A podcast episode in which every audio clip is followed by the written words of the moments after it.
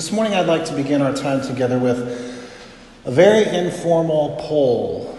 Don't worry, there's only two questions. Kind of personal, but not too personal, so hopefully everyone will feel comfortable participating. Here's the first question this morning, and I just want to encourage your hand. If you can relate, if you've ever done this before, even one time in your life, would you just raise your hand? Don't worry, nobody's looking at you. Just raise your hand. So here's here's what I'm talking about this morning. Raise your hand if you can relate to this scenario you really need some guidance, some inspiration from God.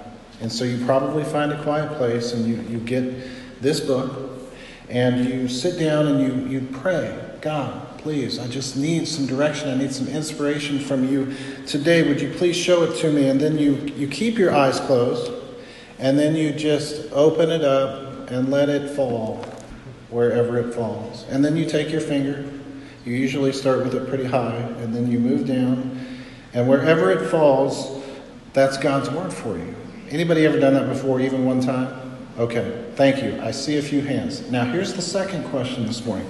For those of you who raised your hands, you've done this before, can I ask, did it just happen to be at a time in your life when you were experiencing crisis? Maybe just navigating a difficult time in your life? Can I get you to just, okay, a few people. A few of us have done that before. I think I see a few who are trying it right now. Anyway, I don't want to say this morning that God never speaks to people in that way. I've gotten a few good things like that over the years, but what I will say is this.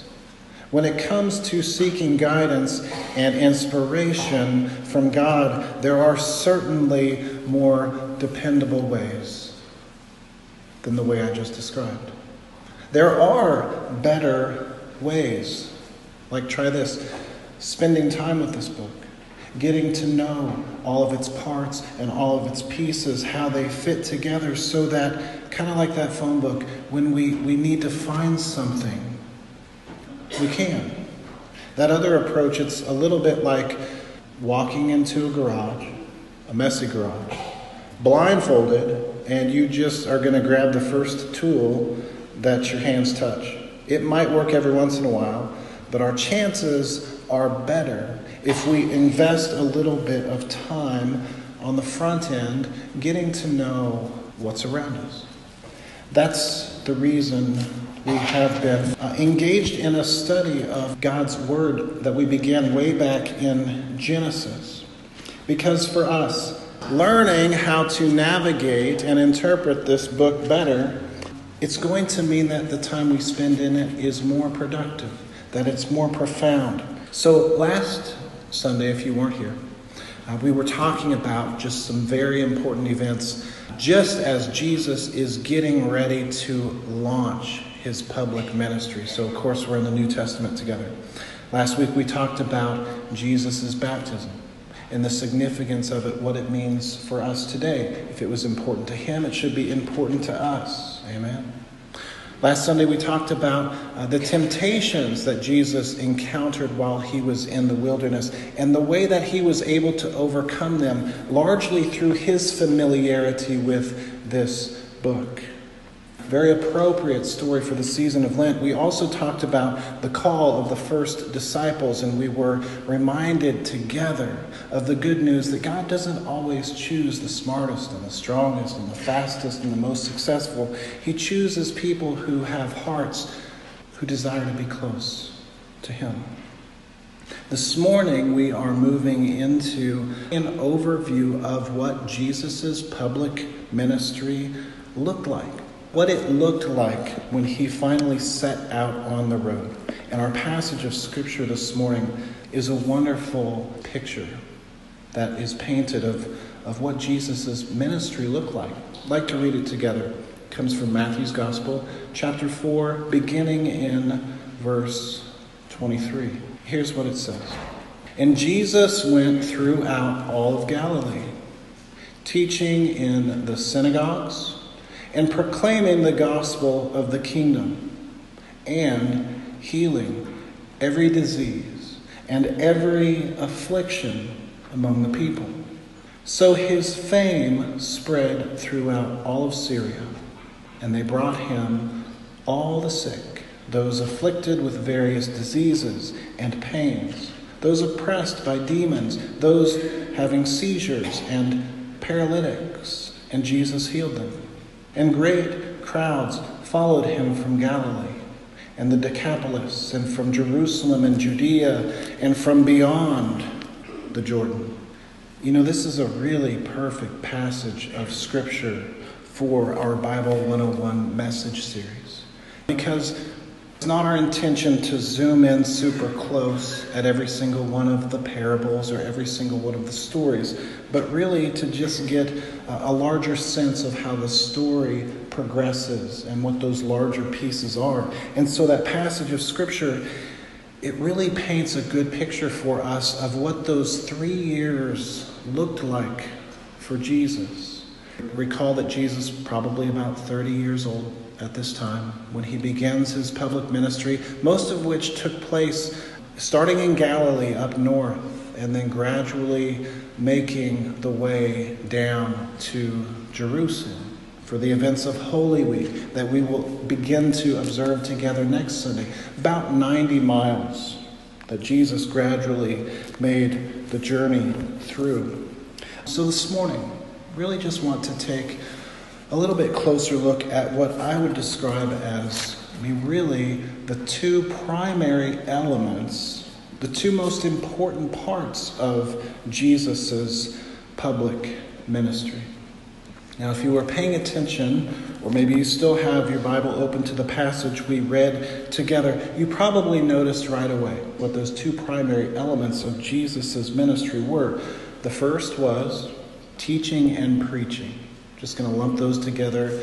Gospels really, in a lot of ways, use those words interchangeably. So the first one is the teaching and preaching of Jesus, and the second would be performing miracles. And go back and look at that passage as we walk through the message together, and you'll see both of those things.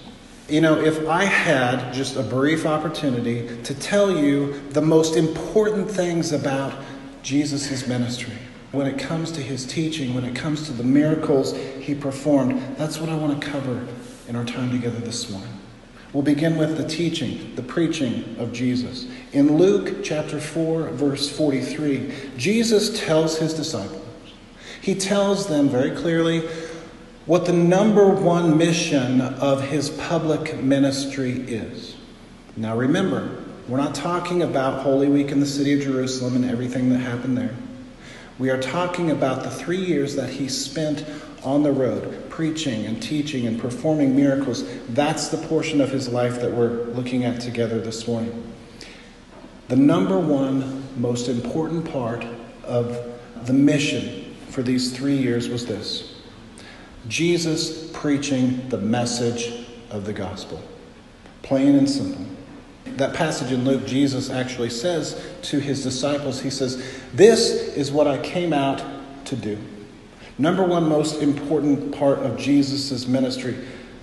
So, what is the message? Essentially, the message of Jesus was and still today is this that all have sinned and fallen short of the glory of God. Say amen this morning if you are unperfect. Amen. Me too.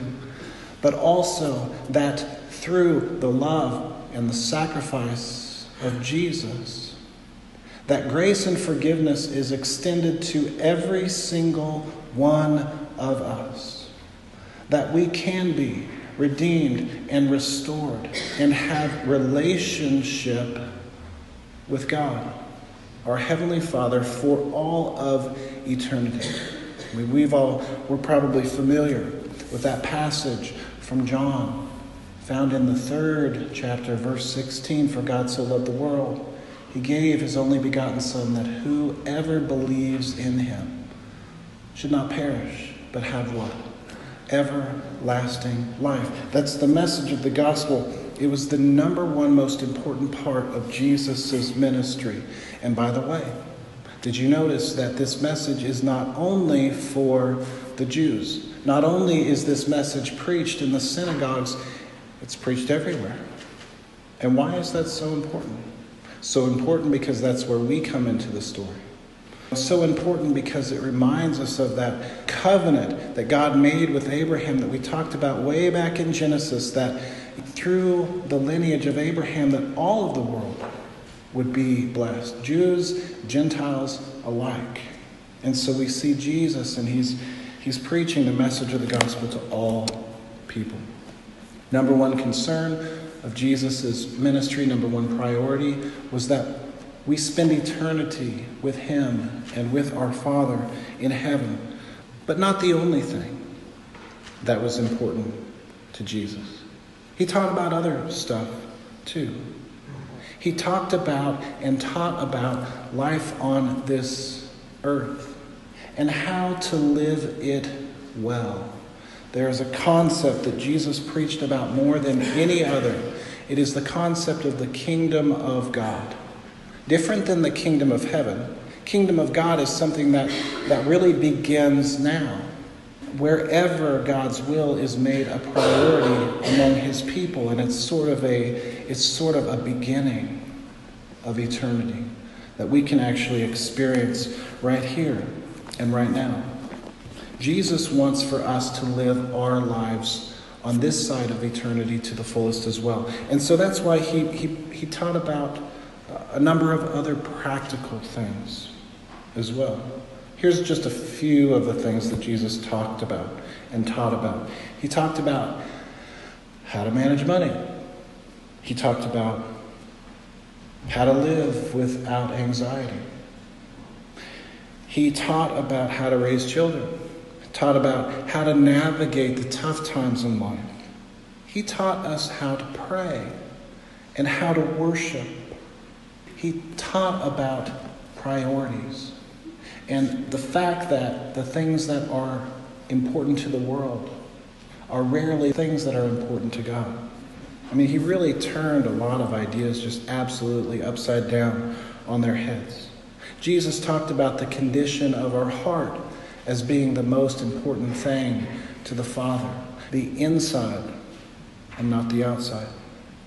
You know, if you really want a, a pretty concise summary of Jesus' teaching, you know, we spent a whole sermon series looking at the greatest commandment that we love God with all of our heart, our mind, our soul, and our strength, and we love our neighbor as ourselves. So, if you're looking for practical teaching, the teachings of Jesus, in the gospel. It's a good place to start. By the way, who thinks it's pretty cool that, I mean, these things Jesus taught almost 2,000 years ago, I mean, we get to carry around copies of those. We get to open and look at them anytime we want to. I think that's pretty incredible. So, again, just a few words about the teaching and the preaching of Jesus. A little bit of time we have left this morning. I know it's not much. I'd just like to look at the miracles that Jesus performed. Going back to the passage of Scripture that we read together, there's quite a few listed there. And so, if you didn't know this this morning, if you came in and didn't realize that Jesus performed miracles, let me tell you, he did all sorts of miracles. Some of them are mentioned in the passage that we read together.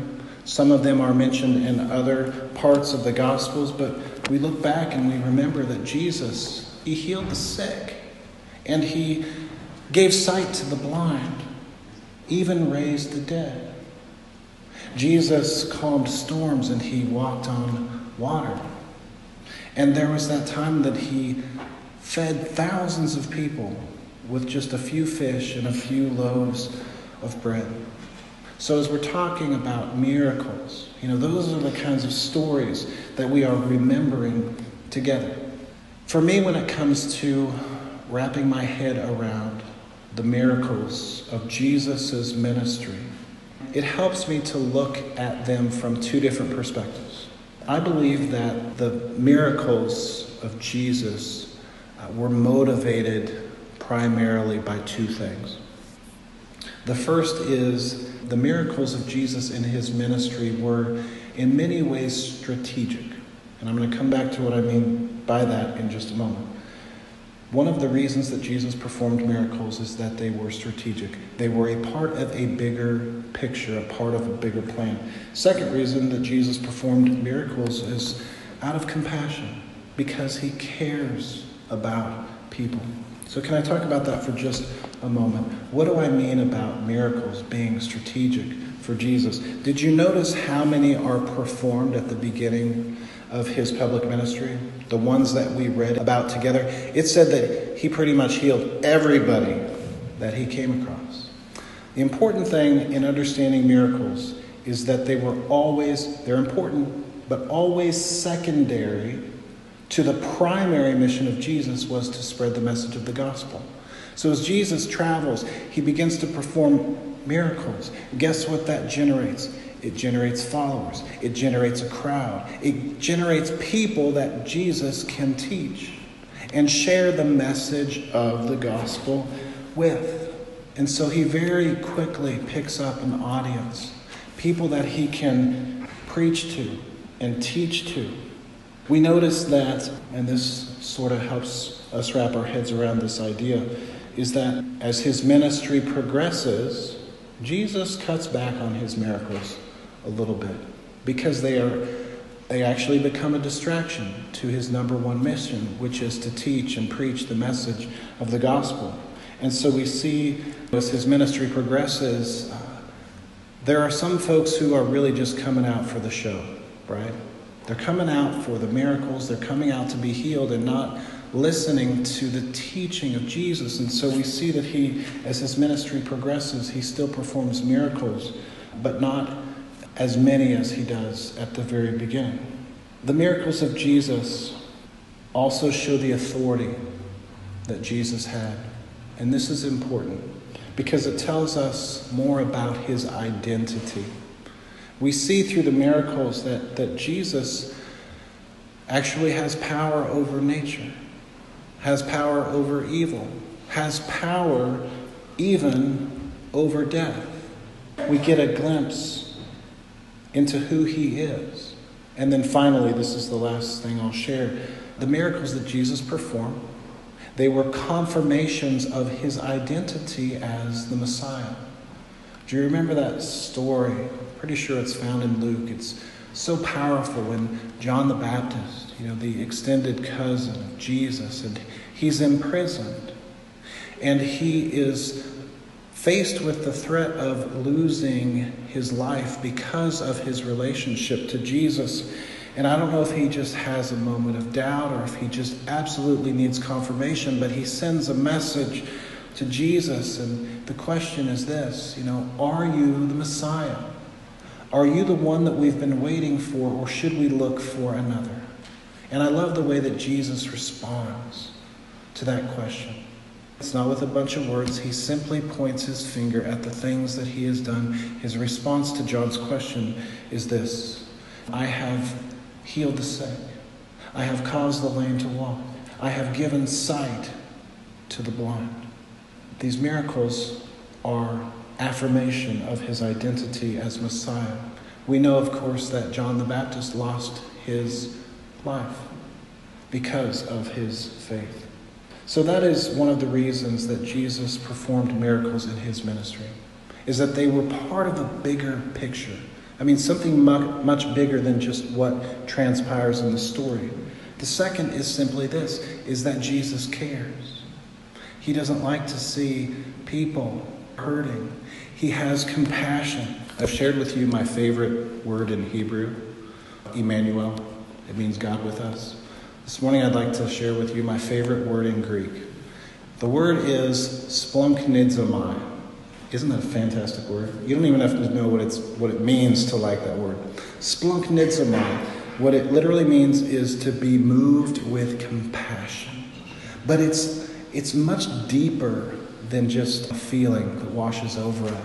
It actually describes sort of almost a turning of the stomach, something that happens deep inside when we, we observe something that just speaks to us. And that's the word that's used on a number of occasions. When the people are hungry, Jesus is moved with compassion. When someone comes to him to be healed, Jesus is moved with compassion. That's another one of the reasons that Jesus performs miracles. I think it's important for us today because understanding the role of miracles in Jesus' ministry can help us understand the role of miracles today. At any time, in any place, God can do anything He wants. Which is why I think it is completely okay to pray for miracles. And sometimes God answers, and sometimes God moves in miraculous ways. I know that, that we could tell all sorts of stories of things we've experienced that are miraculous in our lives and in the life of this church. It's okay to ask God for miracles. But what I also want to add this morning is this is that when God does not choose to answer our prayer, to answer our request in the way that we would like Him to, He calls us to trust Him. Because remember, the miracles are always of secondary importance to the big mission, which is the gospel, salvation, and a bigger plan that is at work, whether we can perceive it or not. All things working together for good. So when God doesn't answer in the way that we would hope, He still invites us to trust Him. Always something bigger at work. A lot more could be said. But this morning, just want to really remind us two most important parts of Jesus' public ministry. And next week, as we begin this journey through Holy Week in the city of Jerusalem, we see another chapter, another season in the time that Christ spent on this earth. If I could just come back for a moment to that illustration from the beginning. As we continue to learn more and more about this book, how to navigate it and how to interpret it, it's going to help us more and more to find guidance and inspiration from God. And we no longer have to do silly things like close our eyes and open it up and point our finger, right? Because we already know this book. This is the number one way to stay connected with God. Time in His Word, alongside prayer and worship. This is a way that we can stay connected with God. We can stay in communication with God. Because the last thing we ever want is to just go to Him when we are in crisis or challenge or difficulty because He wants to be with us in the good times too. Amen. Let us pray. God, thank you so much that you do. You walk with us. You continue to reveal more and more about yourself to us, to those who are open. Thank you for the message of good news that there's nothing we can do that can cause you to not love us. Thank you for the gift of forgiveness. Help us to receive it. Thank you that you can be the Lord of our lives if we just invite you in. These things we pray in Jesus' name.